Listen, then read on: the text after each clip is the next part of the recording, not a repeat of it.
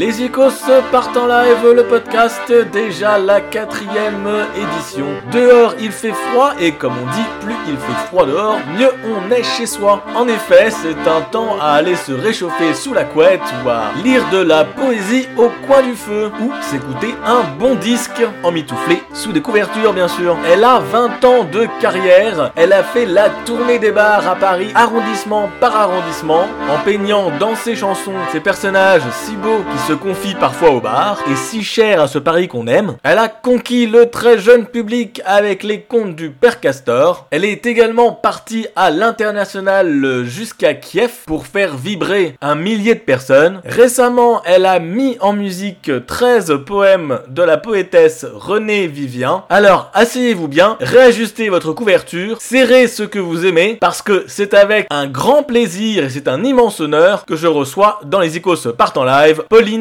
Paris. Voilà, donc je suis avec euh, Pauline euh, Paris, bonjour. Bonjour. Dans les Icos euh, partent en live pour un interview par rapport à ta musique. Alors Pauline, il n'y a pas longtemps, tu as fêté tes 19 ans de carrière. il paraît que tu as commencé d'abord du violoncelle, puis après une guitare que tu aurais empruntée à ta sœur. Est-ce que tu peux nous raconter un peu tout ça? Alors tout à fait, tout à fait. J'ai commencé, en réalité j'ai commencé à 15 ans et j'en ai même, j'en ai 37 maintenant. Donc un peu plus de 19 ans de carrière maintenant, mais c'est vrai que la première affiche que j'ai retrouvée euh, récemment, enfin une de mes premières affiches datait du 17 octobre 2003. Et en voyant cette affiche, je me suis dit, oh, on est en octobre 2022, faut que je fête les 19 ans pour changer euh, de l'habitude des 20 ans de, carrière. Je me suis dit, voilà, les 19 ans et que j'allais chanter pour euh, ce concert auparavant toutes mes chansons de quand j'avais 19 ans. Et en effet, j'ai commencé par le violoncelle quand j'avais 8-9 ans. J'en ai fait 3 ans. Et après, là, j'ai du coup appris un petit peu le.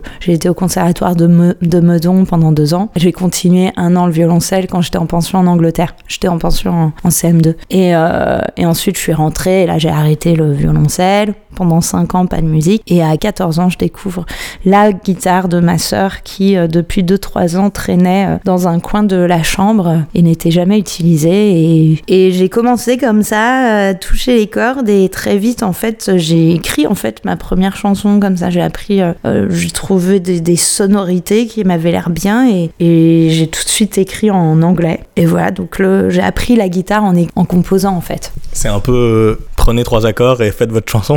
Et c'était complètement ça. Ouais, c'était des accords un peu bizarres hein, parce que j'avais aucune conscience. Euh, euh, je crois même pas qu'on avait tant que ça euh, à ce moment-là. Euh, Internet, c'était pas hyper développé pour trouver facilement des accords comme ça. Il fallait avoir un prof qui te montrait un peu. donc j'avais pas de méthode rose, il y avait rien. Donc c'était vraiment à l'oreille. Et puis la première année, bah, j'ai rapidement, je crois qu'au bout d'un an, j'ai commencé à faire mon premier concert dans un bar. Et j'ai surtout rencontré mon prof de guitare, Antoine Amig, a notamment été, c'était le guitariste de, ça l'est peut-être d'ailleurs toujours, je sais plus, faut que je garde d'Amélie les crayons pendant un moment. À l'époque, euh, il donnait pas mal de cours euh, à différentes amies du collège. Et donc, elle m'avait donné son contact. Et c'est quelqu'un que j'aime beaucoup qui vit à Lyon maintenant, Antoine. Et on, a gardé contact. Je vais parfois le voir faire ses concerts et, il vient me voir faire les miens. Mais il m'a appris plein d'accords, tu vois. Des accords euh, de jazz, de bossa, vraiment des, accords colorés. Et à chaque fois que j'apprenais un accord, j'en faisais une pour, pour l'intégrer. Donc, il y a beaucoup de chansons que je dois à Antoine indirectement parce que euh, il reconnaîtrait les toutes les les lignes qu'il a. C'est ça, les petites lignes, euh, les 2 5 1 il, y a toute une histoire d'harmonisation parfois euh, qui m'apprenait et que je reproduisais comme ça. C'est pour ça que parfois j'ai du rock, j'ai du blues, j'ai du jazz, j'ai de la bossa, j'ai plein de styles différents dans mes chansons parce que j'ai une palette. J'ai une palette, voilà. Ouais. Une palette, d'accord.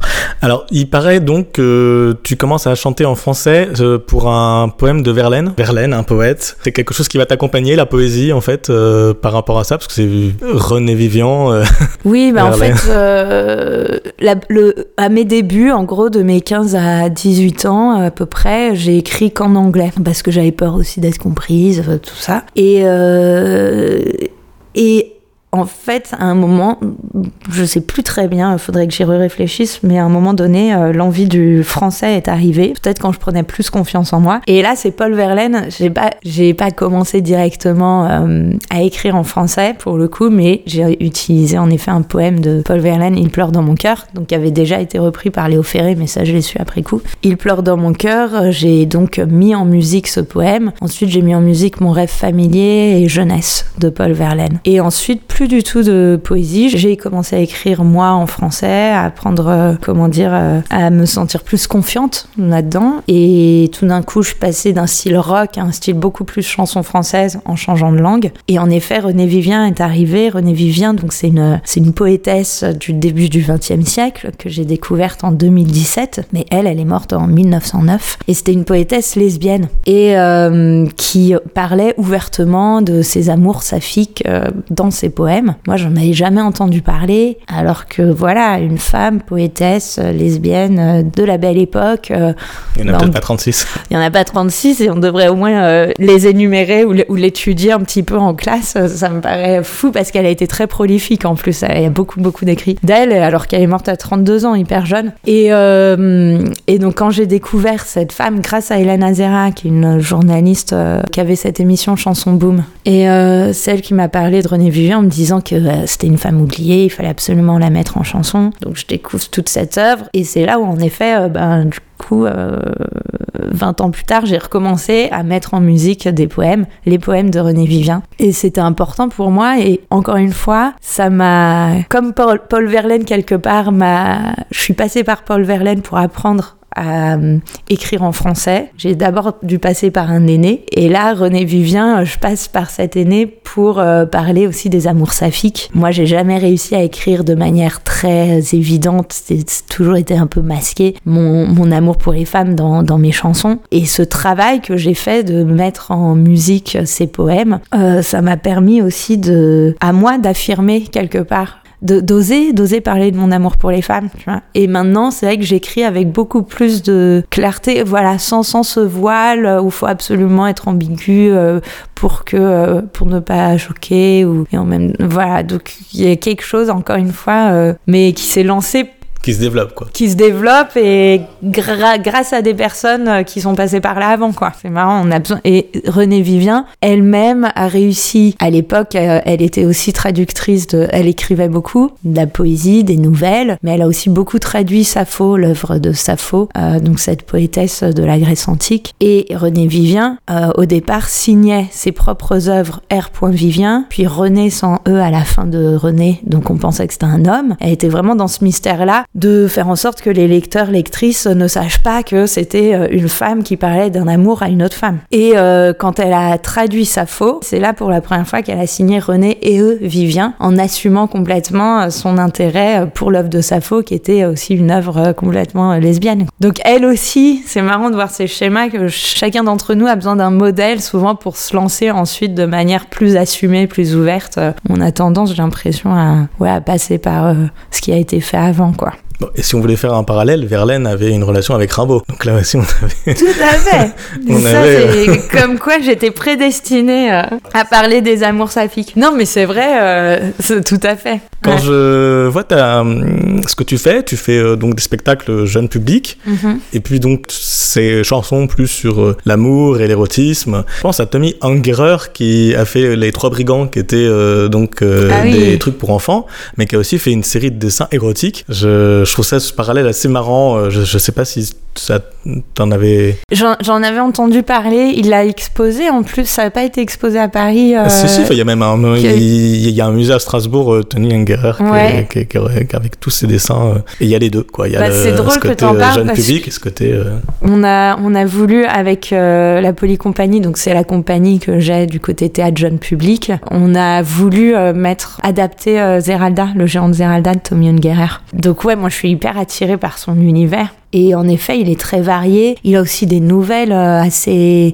oui, oui. De meurtrières un peu, non? Il n'y a pas une nouvelle, des nouvelles comme ça? Euh, jugement de la société. Euh, ouais, très satirique. très, très, satirique, ouais. C'est vrai qu'il est très. Moi, j'aime beaucoup ce personnage et je me reconnais un peu en lui parce que j'adore que cette, cet homme-là et en fait, euh, il a pas que l'étiquette petite histoire euh, jeune public. Déjà, dans ses histoires et même pour enfants, il y a vraiment euh, souvent une seconde lecture et quelque chose de quand même très Zeralda et l'ogre et tout ça. C'est quand même un peu du cannibalisme et tout ça. Enfin, c'est assez violent en soi. Mais je trouve qu'il touche à tout. En effet, tu parles de ses expositions, dessins et autisme. Il y a ses nouvelles. C'est quelqu'un hyper varié. Et moi, j'ai un peu ce truc-là où je m'ennuie si. Je, me, suis aperçue assez vite que si je faisais que écrire mes chansons, faire un album tous les deux ans, euh, faire la sortie de l'album dans une jolie salle, puis euh, préparer l'autre album et faire ça euh, toute ma vie, j'allais péter un câble. Donc l'idée de développer le théâtre jeune public, ça a été génial. Avec Simon, on fait ça régulièrement. on s'inspire d'histoires, soit du Père Castor, soit que Simon a créé un conte aussi qu'on a adapté. Et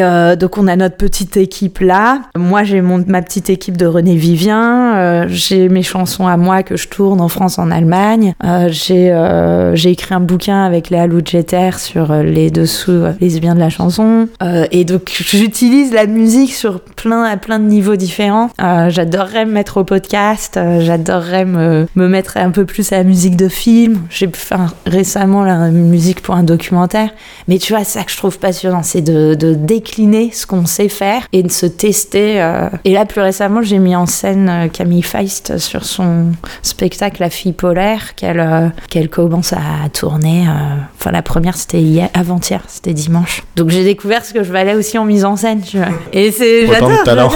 Bah, je sais pas s'il y a du talent partout, mais en tout cas, il y a, y a de la curiosité partout. Alors moi, il y a une question euh, parce qu'au départ, donc tu, tu, as donc ces chansons, tu fais la tournée des bars que tu mets euh, dans chaque quartier. Et finalement, dans tes chansons, on sent quand même un amour pour la ville, euh, un amour pour Paris. Enfin, moi, en tout cas, c'est ce que je, je ressens. Alors, peut-être que je ressens pas ce que forcément, mais, mais je me dis, il y a vraiment un rapport particulier euh, quand il y a euh, cette chanson sur le pont des Arts, il y a, y, a, y a, beaucoup de choses qui sont, qui sont liées à, la ville. Ouais. Et je me dis, est-ce que Pauline Paris, est-ce que euh, si ça avait été à Grenoble ou à, ou à Bordeaux, est-ce que vraiment ça Pauline Grenoble, est-ce que ça, ça, aurait été non, mais est-ce que ce, voilà, est-ce que, est-ce que ce rapport à Paris, il est vraiment, puis c'est vrai que on te dit souvent le titi parisien, enfin voilà, il y a, y, a, y a, un petit mhm. côté, et puis la belle époque, c'est surtout des choses qui, sont, qui ont été faites sur Paris. Est-ce que ce rapport à Paris, c'est c'est quelque chose que tu ressens Est-ce que c'est quelque chose qui t'a guidé un peu dans cette... Euh, bah, Paris, euh, bon, Pauline Paris, c'est mon vrai nom, donc c'est pas un nom de scène. Euh,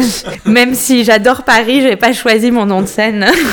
par rapport à mon amour de la capitale. Mais en fait, je chante euh, un peu ce que, ce que je connais et les histoires des gens que je rencontre euh, souvent dans cette ville. Mais c'est vrai que cette ville, je l'ai parcourue euh, en long, en large, un peu partout. Et il y a quelque chose de très mystérieux dans Paris que j'adore, qui est lié à, quand je claque la porte de chez moi pour un début de soirée, je sais vraiment pas ce qui peut arriver, ce qui va arriver, ce qui il y a quelque chose de très incertain. Parfois, quand on est dans un état euh, de doute, c'est flippant. Paris n'est pas accueillant. Paris, on, a, on se sent pas en sécurité. On sent, on trouve qu'il y a trop de monde. on se sent agoraphobe, quoi. Il paraît. Il paraît, ouais. Et parfois, par contre, quand on sent bien qu'on est sur son petit nuage, euh, on a l'impression, alors que c'est les mêmes rues, qu'en fait, euh, Paris est hyper accueillant, bienveillant, que les gens sont sympas, que tout le monde est beau. À la fois, il y a, hum, et selon les quartiers, selon où l'on va, c'est vrai qu'il y a des, il y a des paris différents. Il y a plein de. C'est pour moi, il y a une chanson comme ça. Euh, c'est vrai qu'elle est Paris est très présent dans mes dans mon dans mes chansons. Bah, c'est souvent mon décor, mais c'est parce que j'ai rencontré les gens qui m'ont inspiré mes chansons. C'est dans les bars parisiens, euh, comme tu dis, ma tournée des bars là, du premier au 20e euh, que j'avais fait pour le deuxième album, le grand jeu là. C'était l'idée, c'était d'aller vers le public, d'aller chercher le public et pas de, le et pas de lui demander de venir jusqu'à moi ou qui a fait de la danse ou je ne sais où, mais d'aller vraiment en bas de chez lui et donc du premier au 20e, 1, 2, 3 dans l'ordre jusqu'au 20e, c'était euh, un bar euh, pour valoriser aussi ce rapport de quartier, de, proximité, de d'intimité quoi entre le public et l'artiste. Et, et, après, Paris, c'est un tout, parce qu'en fait, Paris, tout le monde, à partir du moment où on vit à Paris, on est parisien, mais beaucoup, beaucoup de gens viennent euh, d'ailleurs, quoi. Donc c'est assez fabuleux parce qu'il y a des histoires très, très riches où finalement, moi, il y a très peu de personnes que je connaisse qui sont vraiment foncièrement nées dans Paris et qui vivent toujours. Et donc, et j'ai une chanson Suzy D, Suzy D, donc il y a un petit jeu de mots facile à trouver, qui parle en l'occurrence de Paris en tant que visage, que personne, un peu, comment dire, une sorte de, de dieu plus proche des dieux grecs, de dieu qui a à la fois des qualités et des défauts, et en fait qui est un peu, euh, même un peu diabolique, euh, qui va entraîner cette fille qui vient de la province dans ses rues, et au départ il lui fait voir un peu euh, tout le beau monde bling bling de la nuit et tout ça, et elle se fait avoir dedans, et on va la retrouver en fait noyée dans la Seine, et... et et c'est une sale histoire. Et il y a, pour moi, Paris, à ce côté-là, parfois, il t'en met plein la vue et parfois, il te, il te, il t'élève et parfois, au contraire, euh, il y a quelque chose de très fort de, où tu sens une force dans. Presque un monstre. Ouais, presque un monstre, quoi, où t'as besoin d'aller te recroqueviller dans un coin de ta chambre pour, euh, pour euh, souffler et, te, et se retrouver. Donc moi, j'adore quitter Paris et après, je me rends compte que j'adore retrouver Paris aussi, tu vois. Mais il y a un rapport comme ça un peu passionnel et pas évident, je trouve, avec cette ville. Alors je propose qu'on écoute un petit extrait et on se retrouve euh, juste après pour parler un peu plus donc, de ta musique. Tout de suite, un extrait de saison. Il s'agit de Violette d'automne, un des poèmes mis en musique et chanté par Pauline violettes d'automne, l'air pleure le printemps fervent, les arbres souffrent dans le vent, sans opulence et sans couronne. Ah, les violettes d'automne, tu viens toi que je n'aime plus, portant les regrets superflus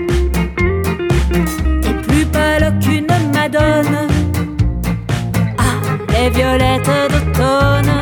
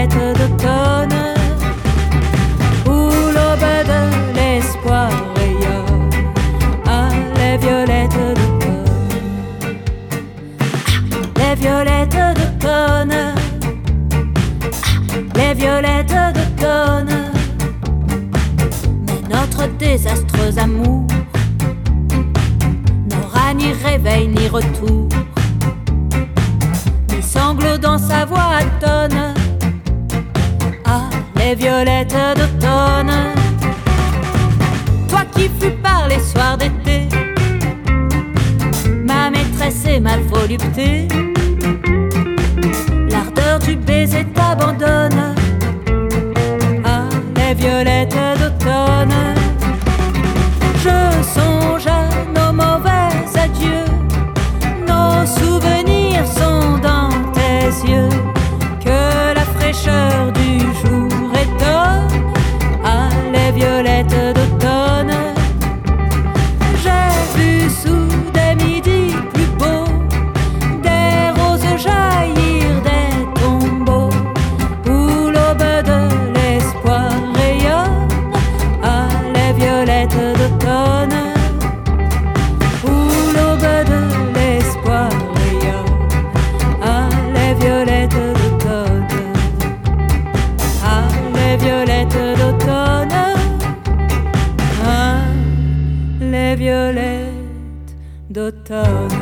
Violette d'automne, un des 13 poèmes mis en musique et chanté par Pauline Paris que vous pouvez retrouver sur l'album éponyme, également en spectacle. Voilà, je suis toujours en compagnie de Pauline Paris. Alors on en parlait euh, tout à l'heure, t'as fait euh, beaucoup d'albums, donc t'as fait un album euh, premier de sucre s'il vous plaît. Après il y a eu donc ce Carousel qui est plutôt dans une ambiance euh, En fait, il swing y a belle époque. d'abord Sans sucre, s'il vous plaît, ouais, en 2006. Après, il y a Le Grand Jeu en 2009. Et ensuite, ouais, Carousel en 2017 même. Fait, il est sorti tardivement. Ouais. Parce qu'en fait, il y a quand même une évolution. euh, Est-ce que tu peux nous les présenter un petit peu Voir Ouais. ce qui. ce qui- Ben, euh, sans sucre, s'il vous plaît, euh, c'était, euh, ça a été, c'est vraiment un album assez in- intimiste, quoi, avec, euh, avec finalement peu de, quasiment que ma guitare, ma voix et assez brut. Premier album comme ça, un petit peu euh, très épuré, où en effet, on y parle un petit peu gouailleux, euh, on y parle pas mal de, de Paris aussi. Et euh, ensuite, le grand jeu, j'ai fait euh, dans, dans le même studio en Bourgogne, mais euh, pour le coup, avec, euh, j'avais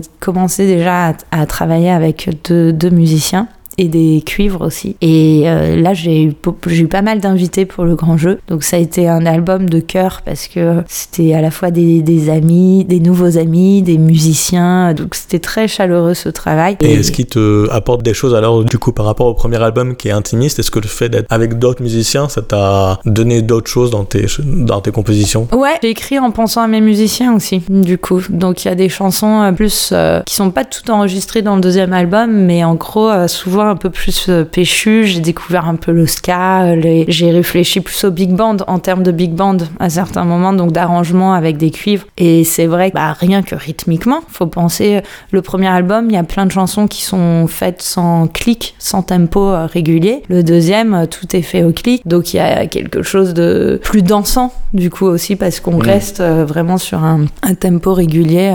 Et, et ensuite, bon, moi, j'ai plein de, de petits souvenirs sympas où jusqu'au moment d'enregistrer, on n'était pas complètement sûr de la ligne mélodique des cuivres. Alors il y avait le percussionniste qui était en train d'enregistrer en studio, donc on pouvait pas être là pour répéter. Du coup, euh, sous la pluie, on se met dans la Renault Espace euh, de l'enregistreur et on se met à trouver à 6 dans la Renault la dernière partie euh, de cuivre euh, pour justement. Et, c'était très drôle, c'était vraiment sympa.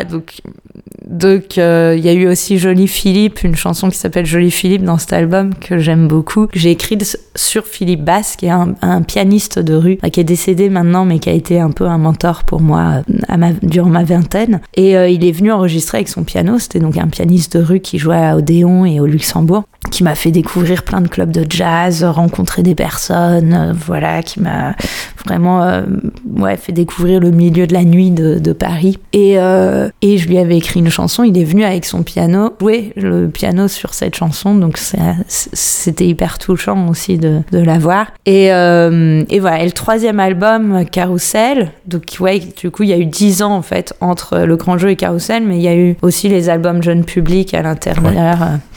On a fait Marlaguette et euh, Mishka, Pépito, donc ça c'est aussi d'autres albums qui sont sortis, mais du côté jeune public. C'est des opportunités ou c'est des volontés? On se dit ah tiens il est temps que je charte un album. Comment ça se passe au niveau de euh, ce que tu composes? Est-ce que c'est des choses tu prends juste ta guitare, c'est en répète et puis puis il y a des chansons qui sont produites? Ou est-ce que c'est euh, tu parlais de rencontres? Est-ce que c'est des gens que tu rencontres? Tu te dis ah tiens il faut que j'écrive une chanson sur ça. Comment ça se passe euh, Tu veux dire par rapport à la composition Ouais, par rapport à la ou composition. fa- le fait de faire un album? La à composition, euh, en fait, je, je, je prévois pas toujours. euh, je prévois rarement euh, le sujet à l'avance avant de m'y mettre. Ça m'est arrivé une fois pour Black Diamond, là où c'était même une commande d'une femme en Allemagne qui m'a demandé de lui écrire son album. Et donc là, je savais, euh, je me suis vraiment calquée sur elle, sa personne, qui elle était. Elle m'a raconté toute sa vie pendant deux, jours et à partir de là, j'ai écrit aussi par rapport à elle. Donc c'était intéressant. Mais en soi, quand j'écris mes chansons, je me suis aperçue, c'est inconscient, mais maintenant que j'ai-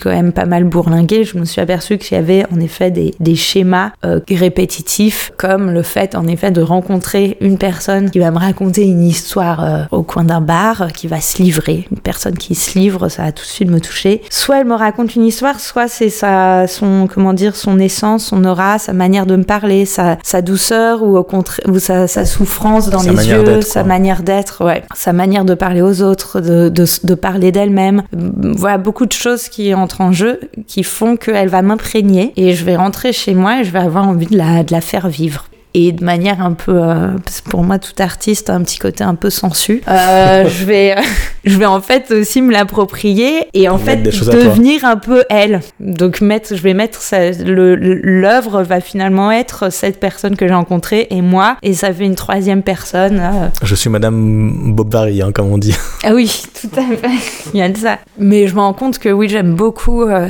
J'écris pas euh, sur mes histoires euh, purement personnelles, brutes. euh, J'écris a priori sur les autres, mais en, en effet, en, et sur ma, mon rapport aux- à, ces, euh, à ces modèles, quoi. Et des gens que j'aime bien. J'ai pas, c'est vrai que j'écris très peu sur des gens que j'aime pas, parce que, euh, bah, comme dit Carence, j'écrirai pas de chanson sur toi. Elle a une chanson comme ça sur, euh, sur les mecs harceleurs. et, et voilà, moi, c'est vrai que je j'ai pas du tout envie de passer du temps à écrire une chanson sur euh, quelqu'un que j'aime pas. C'est, j'ai l'impression qu'il va me faire perdre mon temps. Et il y a trop de belles personnes euh, que j'ai envie de, j'ai envie d'inspirer le public. J'ai envie d'inspirer les, les gens autour de moi qui, en- qui sortent du concert avec une, une joie de vivre, euh, qui se sentent mieux, qui se disent oh bah c'est vrai, il y a toutes ces personnes là qui ont osé faire, qui font, euh, qui se révoltent, qui aiment, qui osent aimer. Ça les motive à oser se lancer dans leur projet, tu vois. Voilà, c'est un truc que j'ai envie de divulguer moi plus.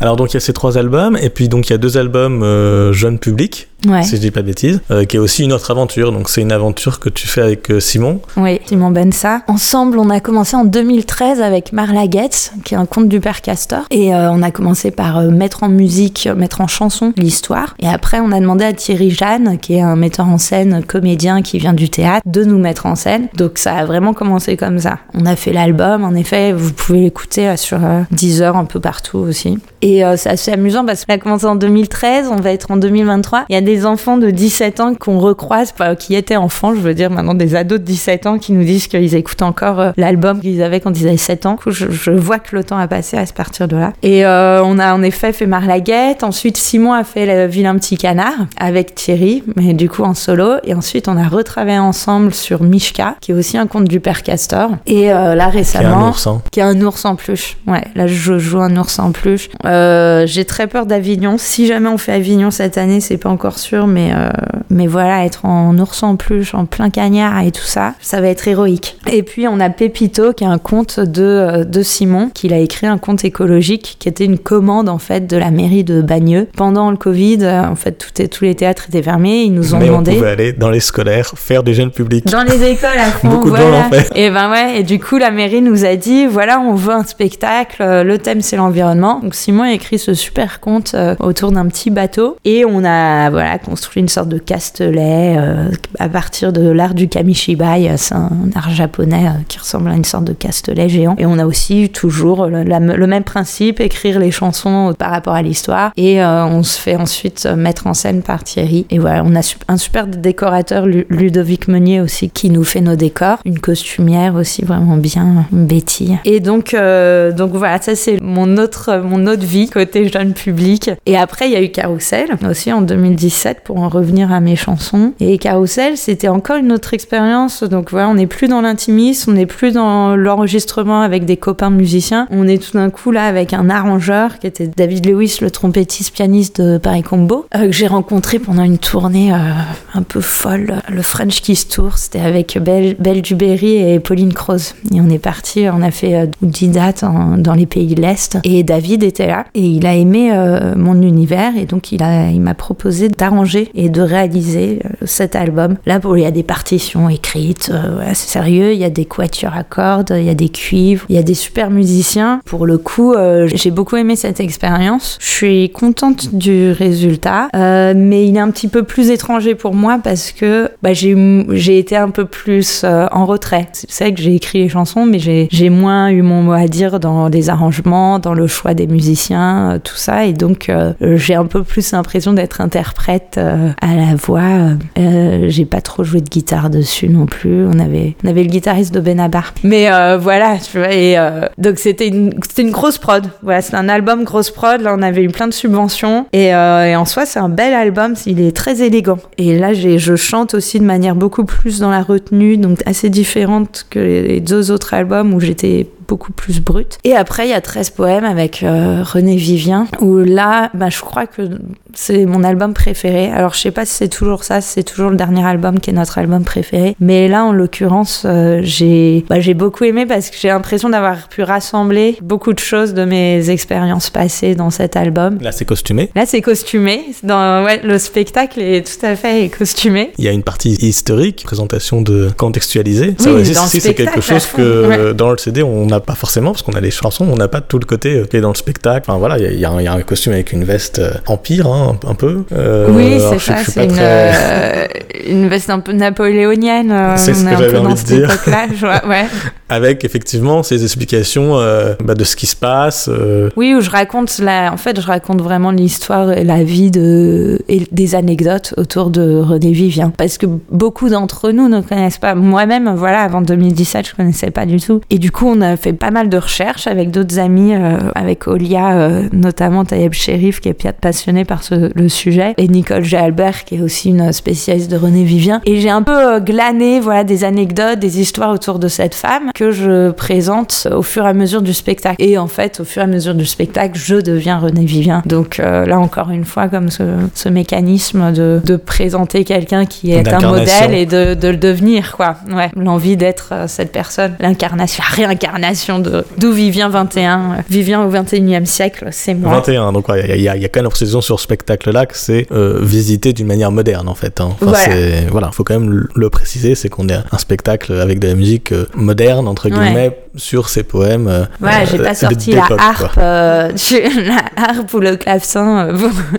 mais euh, oui, oui, tout à fait. C'est vraiment des chansons et c'était mon défi dans ce projet, c'était d'utiliser la chanson et de me dire tiens qu'est-ce que ça fait de ressortir euh, une langue française comme ça, très fleurie. Parce que si vous lisez les poèmes de Vivien, vous allez vous rendre compte que le vocabulaire est très riche et plein et parfois beaucoup dans les descriptions ou dans, dans les adjectifs. Et donc euh, je me disais, et il y a plein de mots euh, enfin, que moi je, que je connaissais pas, que je suis allée chercher, euh, comme pactis, atis, plein de trucs, et inspiré notamment de la Grèce antique. Et, et en fait, je me suis dit comment le public, est-ce qu'un public d'aujourd'hui, du 21e siècle, comprend tout. ou en tout cas peut être atteint, l'écouter comme une chanson normale. L'idée c'était de- d'utiliser cette chanson populaire pour servir le texte euh, riche et réussir à le transmettre. Mais ouais, pour en revenir à ça, c'est vrai que pour le spectacle, euh, il y a tout ce travail en effet de, de costume et de réincarnation qui vient petit à petit. Et pour l'album, euh, disons que parce qu'en fait j'ai fait l'album avant de faire le spectacle. L'album qui est en vrai un livre CD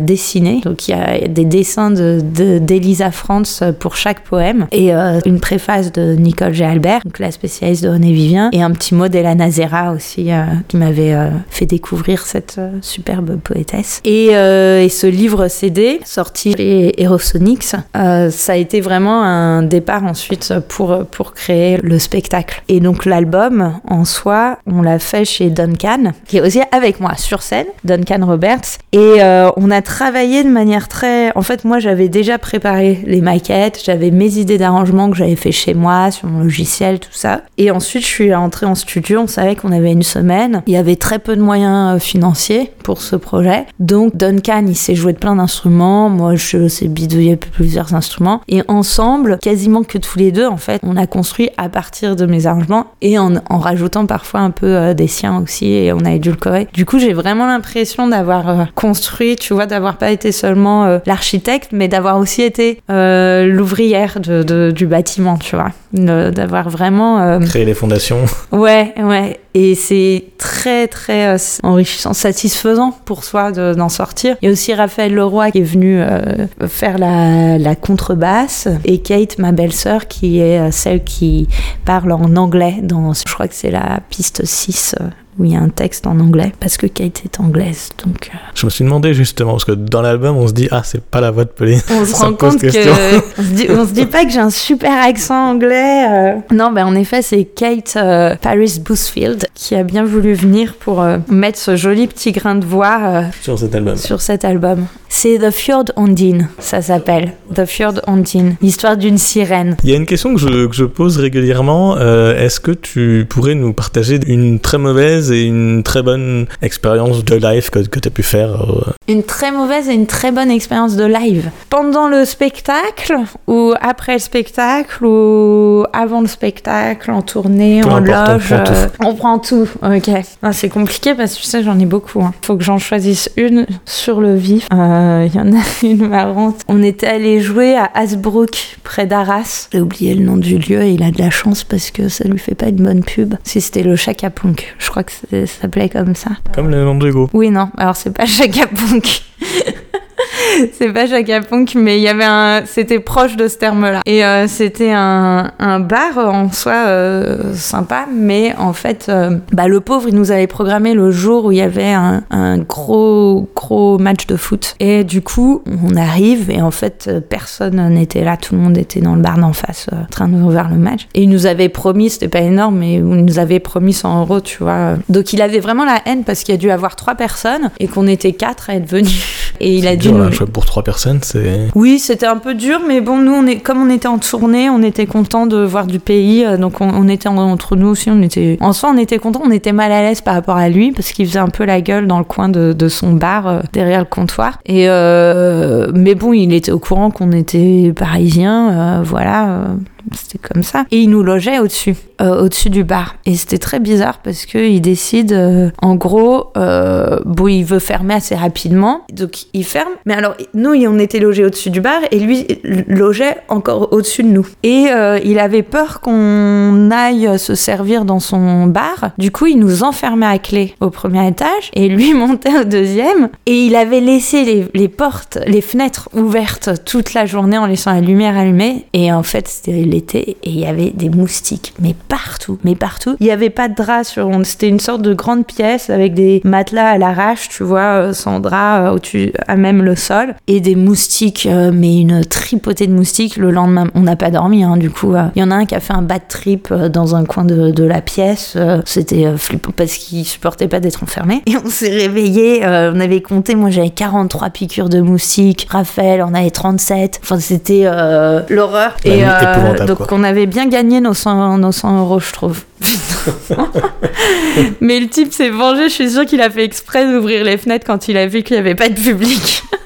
Terrible. C'est moche, hein. Et, une- et alors, par contre, une belle histoire. euh, alors, bah, une histoire là qui me revient du French Kiss Tour qui m'avait beaucoup touchée. Pas grand chose, mais c'est un geste euh, que j'aime bien. On jouait à Kiev, en fait. On jouait à Kiev dans.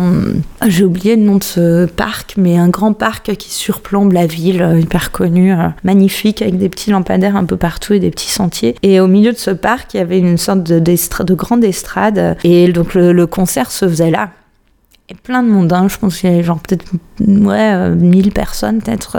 euh, Et à la fin, euh, donc moi j'étais hyper fière parce que je, on avait décidé, euh, Belle Duberry, euh, Pauline Croze euh, et moi, euh, en gros ça avait été décidé que moi je jouais en troisième euh, la dernière. À ce moment-là je me disais, ah ouais c'est moi la star en fait. J'étais la moins connue des trois, mais euh, c'est moi qui clôture le concert, euh, j'étais hyper fière. Et donc je jouais avec euh, beaucoup d'enthousiasme euh, dans cette tournée. Et là à Kiev, euh, je joue et, euh, et c'était hyper touchant parce que le dernier dernière chanson, le grand, le, la grande roue, je chante. Et à la fin, euh, les gens sont vraiment levés et, venaient se euh, m'appeler.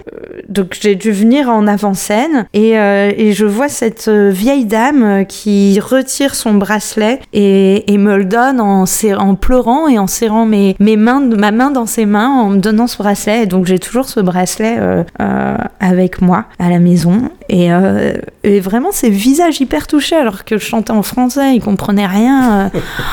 je me suis dit, je leur ai apporté quelque chose, ouais, une émotion. Et c'était vraiment fort. Donc, Voilà. Une belle expérience.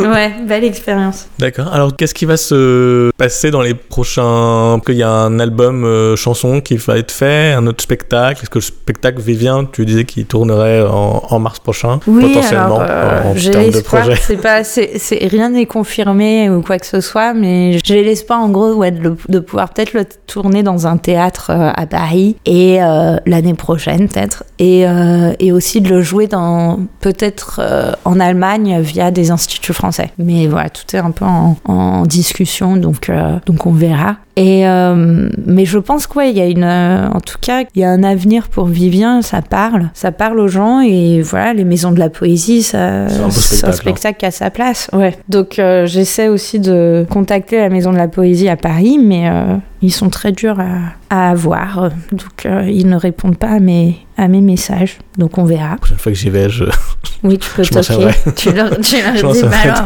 je m'en ton nom. Qu'est-ce qui se passe avec Pauline Paris là Plus possible. Mais Mais euh, voilà, après, dans les projets à venir, euh, là, cette année, on va surtout, on va jouer euh, Marlaguette, Mishka, Pepito. Marlaguette, on va le jouer en fait de janvier à mars à la Folie Théâtre dans le 11e. Euh, ensuite, on va jouer Pepito au Théâtre Essaillon de mars à mai. Et très probablement Mishka en, en Noël 2023. Donc ça, c'est pour le jeune public. Et ensuite, mes chansons, ben, je suis sur une idée de concept un peu, euh, mais tout est, mais encore trop, trop vague pour en parler pour l'instant. Voilà, je suis mystérieuse, je reste mystérieuse. C'est bien d'entretenir le mystère. J'avais dit que je parlerais du Cénobar où t'as fait euh, beaucoup de dates. Ouais. En fait, il se passe quoi là-bas? C'est un peu ton fief, c'est ça? C'est devenu complètement mon fief, mon QG, euh, c'est mon, mon coup de cœur. C'est comment dire, j'y retrouve tout ce que j'ai rêvé de trouver dans, dans un bar cabaret à Paris. Je suis devenue un peu, euh, un peu comment dire, euh, sédentaire là-dessus. Mais c'est vrai que c'est compliqué quand tu, quand as tout ce que tu veux dans le même lieu. euh, pourquoi, pour pourquoi aller ailleurs où tu sais que c'est moins bien? C'est un peu. Mais en tout cas, je trouve qu'elle devrait servir le Cénobar, Christelle, sa manière de gérer ce lieu devrait servir d'exemple. pour d'autres lieux à venir à Paris parce que ça, ça fonctionne hyper bien. Elle fidélise à la fois des artistes et un public, euh, donc c'est encore jeune. Euh, Il y a parfois des, des soirées où c'est plein, parfois moins et tout ça. Il y a encore un bouche à oreille à, à développer. Mais c'est clair que elle, euh, on y retrouve un peu cette ambiance du limonaire. Euh, Voilà pour ceux qui connaissent le limonaire. qui est maintenant au Thénardier là. qui est au Thénardier, le bal du limonaire. Ouais. Ouais, ils font. Ils étaient encore sam- samedi dernier. Bah oui, oui, j'ai vu, j'aurais bien aimé y être, mais ouais, j'avais ma soirée aussi. Et ça, c'est hyper pas tout sympa. faire. Non, on peut pas tout faire. Mais elle fait ce truc qu'on retrouvait genre au, au- au cabaret là du limonaire où en fait euh, elle euh, bah, elle dit aux gens de se taire au début, elle fait une annonce, euh, ça- elle passe le chapeau, puis il y a le spectacle, les gens respectent ce silence, écoutent et en même temps ça reste un, un- un bar où on peut consommer. euh, Il y, a, y a- y a un côté détente qu'on retrouve dans les bars et respect qu'on retrouve dans les salles. Je trouve que ça, ça se mélange bien. Vous savez que moi, ben, Christelle, euh, elle aime, euh, elle a accroché avec mon univers, avec ce que je fais. euh, et en fait, je propose des choses assez différentes. Donc, euh, j'ai rarement fait le même spectacle au Cénobar. On fait beaucoup de choses. euh. Là, récemment, j'ai fait, j'organise une trivial party une fois par trimestre. C'est un quiz avec euh, le public où on est quatre euh, artistes. Il y a Camille Feist, euh, Arthur, Rature et Eddie Wanka qui sont quatre personnes qui viennent très souvent au Cénobar, qui elles-mêmes jouent et tout ça, et qui aiment le lieu. cabaret. hein. C'est- C'est un univers très loufoque. euh, Et le Trivial Party, voilà, c'est autour du, du jeu du Trivial Poursuite. L'idée, c'est de faire deviner des questions autour de la culture générale, mais à chacun d'entre nous, on a une- un personnage, euh, ouais, loufoque, euh, un peu, euh, un peu barré. Donc euh, là, là, dernièrement, moi, par exemple, je faisais deviner en mimant euh, des, des expressions françaises, mais euh, le sens propre du terme. Donc, genre, si ça avait été, euh, je sais pas, euh, les carottes sont cuites, je serais arrivée avec une poêle, euh, j'aurais coupé mes carottes, je les fous dans la poêle, j'ai et Tu les cuis. et je l'ai cuit quoi. Mais chacun a un peu son personnage euh, et c'est assez drôle à faire. Le public euh, participe et à la fin gagne une, une bouteille d'hydromel de l'atelier. Que voilà, il y a ça qu'on fait. Ce qui est beau, c'est qu'on travaille aussi entre artistes que nous rencontrons au Cénobar. Il y a des Ce que j'aime chez elle aussi. Ouais, il y a beaucoup de passerelles. Christelle fait le lien aussi beaucoup. Elle présente les gens entre eux. Donc voilà, c'est un lieu de rencontre quoi. c'est un lieu de rencontre, mais aussi avec le public. C'est pas un entre nous. Je veux dire, c'est c'est très ouvert. C'est pas parce que je joue tout le temps que les autres peuvent pas y jouer. Tu vois, enfin, il y a un truc Oui, il y a plein d'autres choses hein, en vrai. voilà, enfin ça, je pense qu'il y a quelque chose de toutes les personnes qui viennent souvent au Cénobar ont envie de rencontrer des nouvelles personnes aussi et qu'il y a quelque chose de très ouvert et, de- et voilà et aussi vraiment des discussions avec le public, des gens qui sont pas artistes. Il y a, elle fait ses soirées les Cénobarets les vendredis qui sont ouvertes à tout le monde, autant les artistes que des gens qui débutent et elle adore ça. Et Christelle, sa générosité, elle vient aussi de là, c'est qu'elle aime en fait être au début d'un spectacle, voir sa fragilité, le voir naître. euh, donc elle valorise beaucoup ça, plus que euh, un spectacle tout fait, tout créé, nickel et tout ça, ça l'intéresse un peu moins. Elle, elle veut voir. euh, Les elle veut- choses se transformer sous ses Voilà. yeux quoi. Et offrir cette opportunité-là aux gens. Et c'est ça, ça, ça a pas de prix parce que c'est vrai qu'à Paris, c'est très compliqué de, de trouver. On te demande déjà d'avoir euh, soit ton spectacle euh, fait, mais euh, c'est la croix et la bannière pour trouver des lieux où répéter, ou voilà. C'est un tout et tout ça. euh, ouais, moi, c'est mon, c'est mon top 1 euh, depuis deux ans maintenant. Alors on prend note, Vous prenez note, Il faudra venez y aller. au Cénobar, 6 rue Victor Le Tal. potentiellement pour une date de Pauline Paris. Très possible.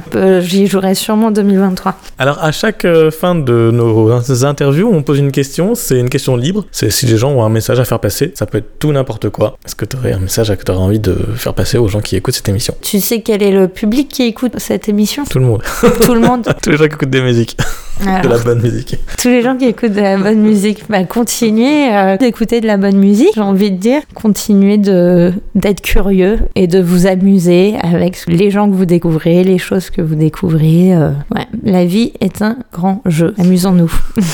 Bah merci beaucoup Pauline Paris, et puis euh, bah à très bientôt pour une date, et puis euh, bah merci beaucoup pour Ah avoir... bah, euh, merci à toi pour l'invitation. Bonne journée. Au, au revoir. Au revoir. C'était Pauline Paris dans les Échos partent en live. Merci à elle d'avoir accepté notre invitation. Avant de vous donner plein de détails pour suivre Pauline sur les réseaux sociaux et les prochaines dates pour ses spectacles, je vous propose d'écouter un dernier extrait. C'est Sans fleurs à votre front, encore un poème de René Vivien, mis en musique et chanté par Pauline Paris. Vous n'avez point voulu m'écouter, mais qu'importe. Oh, vous dont le courroux vertueux s'échauffa. Lorsque j'osais venir frapper à votre porte, vous ne cueillerez point les roses de Psafa. Vous ne verrez jamais les jardins et les berges où résonna l'accord puissant de son pactis. Vous n'entendrez point le cœur sacré des vierges, ni l'hymne des ranas, ni le sanglot d'Atis. Ah,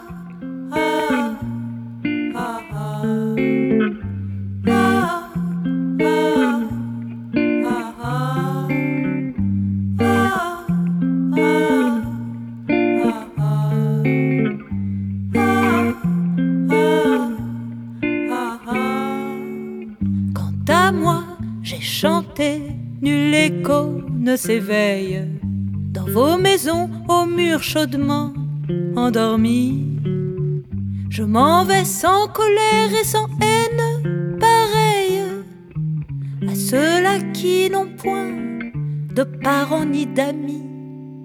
Je ne suis point de ceux que la foule renomme, mais de ce qu'elle est, car j'osais concevoir qu'une vierge amoureuse est plus belle qu'un homme. Et j'ai cherché des cieux de femmes au fond du soir. Ah, ah. Ah,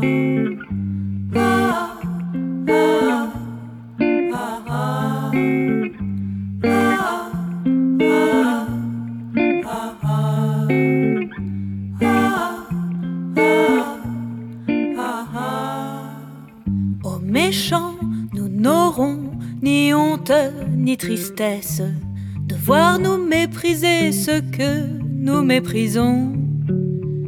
Et ce n'est plus à la foule que je m'adresse. Je n'ai jamais compris les lois ni les raisons. Allons-nous-en, méchants dédaignés, et moi-même, que nous importe ceux qui n'ont point écouté? Allons vers le silence et vers l'ombre que j'aime, et que l'oubli nous garde en son éternité. Ah, ah,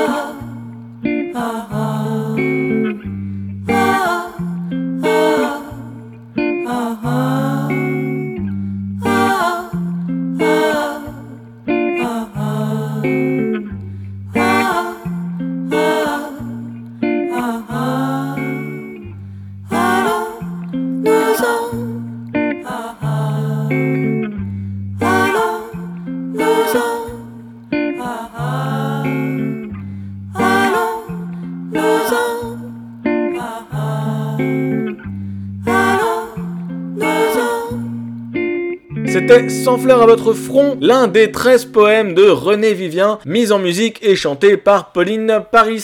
Merci à Pauline Paris d'avoir accepté notre invitation pour ce podcast et d'avoir répondu à nos questions, ça nous a fait hyper plaisir. Vous pouvez suivre Pauline Paris sur son site internet paulineparis.com, P-A-R-I-S à Paris, également sur sa page Facebook Pauline Paris officielle et sur Instagram au même nom. Notez qu'elle dispose également d'une page YouTube où vous avez une multitude de vidéos, de clips et des extraits du spectacle Vivian 21. En parlant de 13 poèmes de René Vivian, sachez que le CD est toujours disponible sur son site ou sur toutes les bonnes crèmeries. Sont disponibles également ces trois albums chansons, Sans sucre s'il vous plaît, Le Grand Jeu et Carousel. Puisqu'on l'a dit tout à l'heure, il y a également les albums de sa collaboration avec Simon Bensa pour son théâtre jeune public, avec Mishka et Marlaguette. Suivez bien son actualité pour connaître les prochaines dates de ses concerts, chansons et de son spectacle Vivian 21 qui seront bientôt de retour très prochainement. Pour le jeune public, vous pouvez emmener les enfants que vous chérissez du 11 janvier au 11 mars 2023 à la Folie Théâtre à 16h30 pour Marlaguette au 6 rue de la Folie Méricourt et du 15 mars au 29 mai pour Pépito au théâtre Essaillon 6 rue Thierry-Rollard dans le 4e. Merci encore à Pauline d'avoir accepté notre invitation et d'avoir répondu à nos questions. Merci à vous d'avoir écouté ce podcast. Vous pouvez retrouver les podcasts précédents sur lesicospartenlive.lepodcast.fr également sur toutes vos plateformes habituelles. N'hésitez pas à nous faire des retours, positifs ou négatifs, sur les réseaux sociaux. Nous avons une page Facebook et une page Instagram. Vous pourrez d'ailleurs y retrouver plein d'informations sur l'actualité musicale des artistes que nous suivons et que nous aimons. Également des vidéos de concerts auxquels nous allons et bien sûr des actualités sur le podcast. Et si vous avez aimé, n'hésitez pas à vous abonner pour les prochains podcasts. En attendant le prochain podcast des Échos partent en live, j'espère vous voir en concert de Pauline Paris par exemple, parce qu'on ne le répétera jamais assez. Ici, le mot d'ordre, c'est aller à des concerts. Prenez soin de vous et à très bientôt pour un prochain Les Icos partent en live.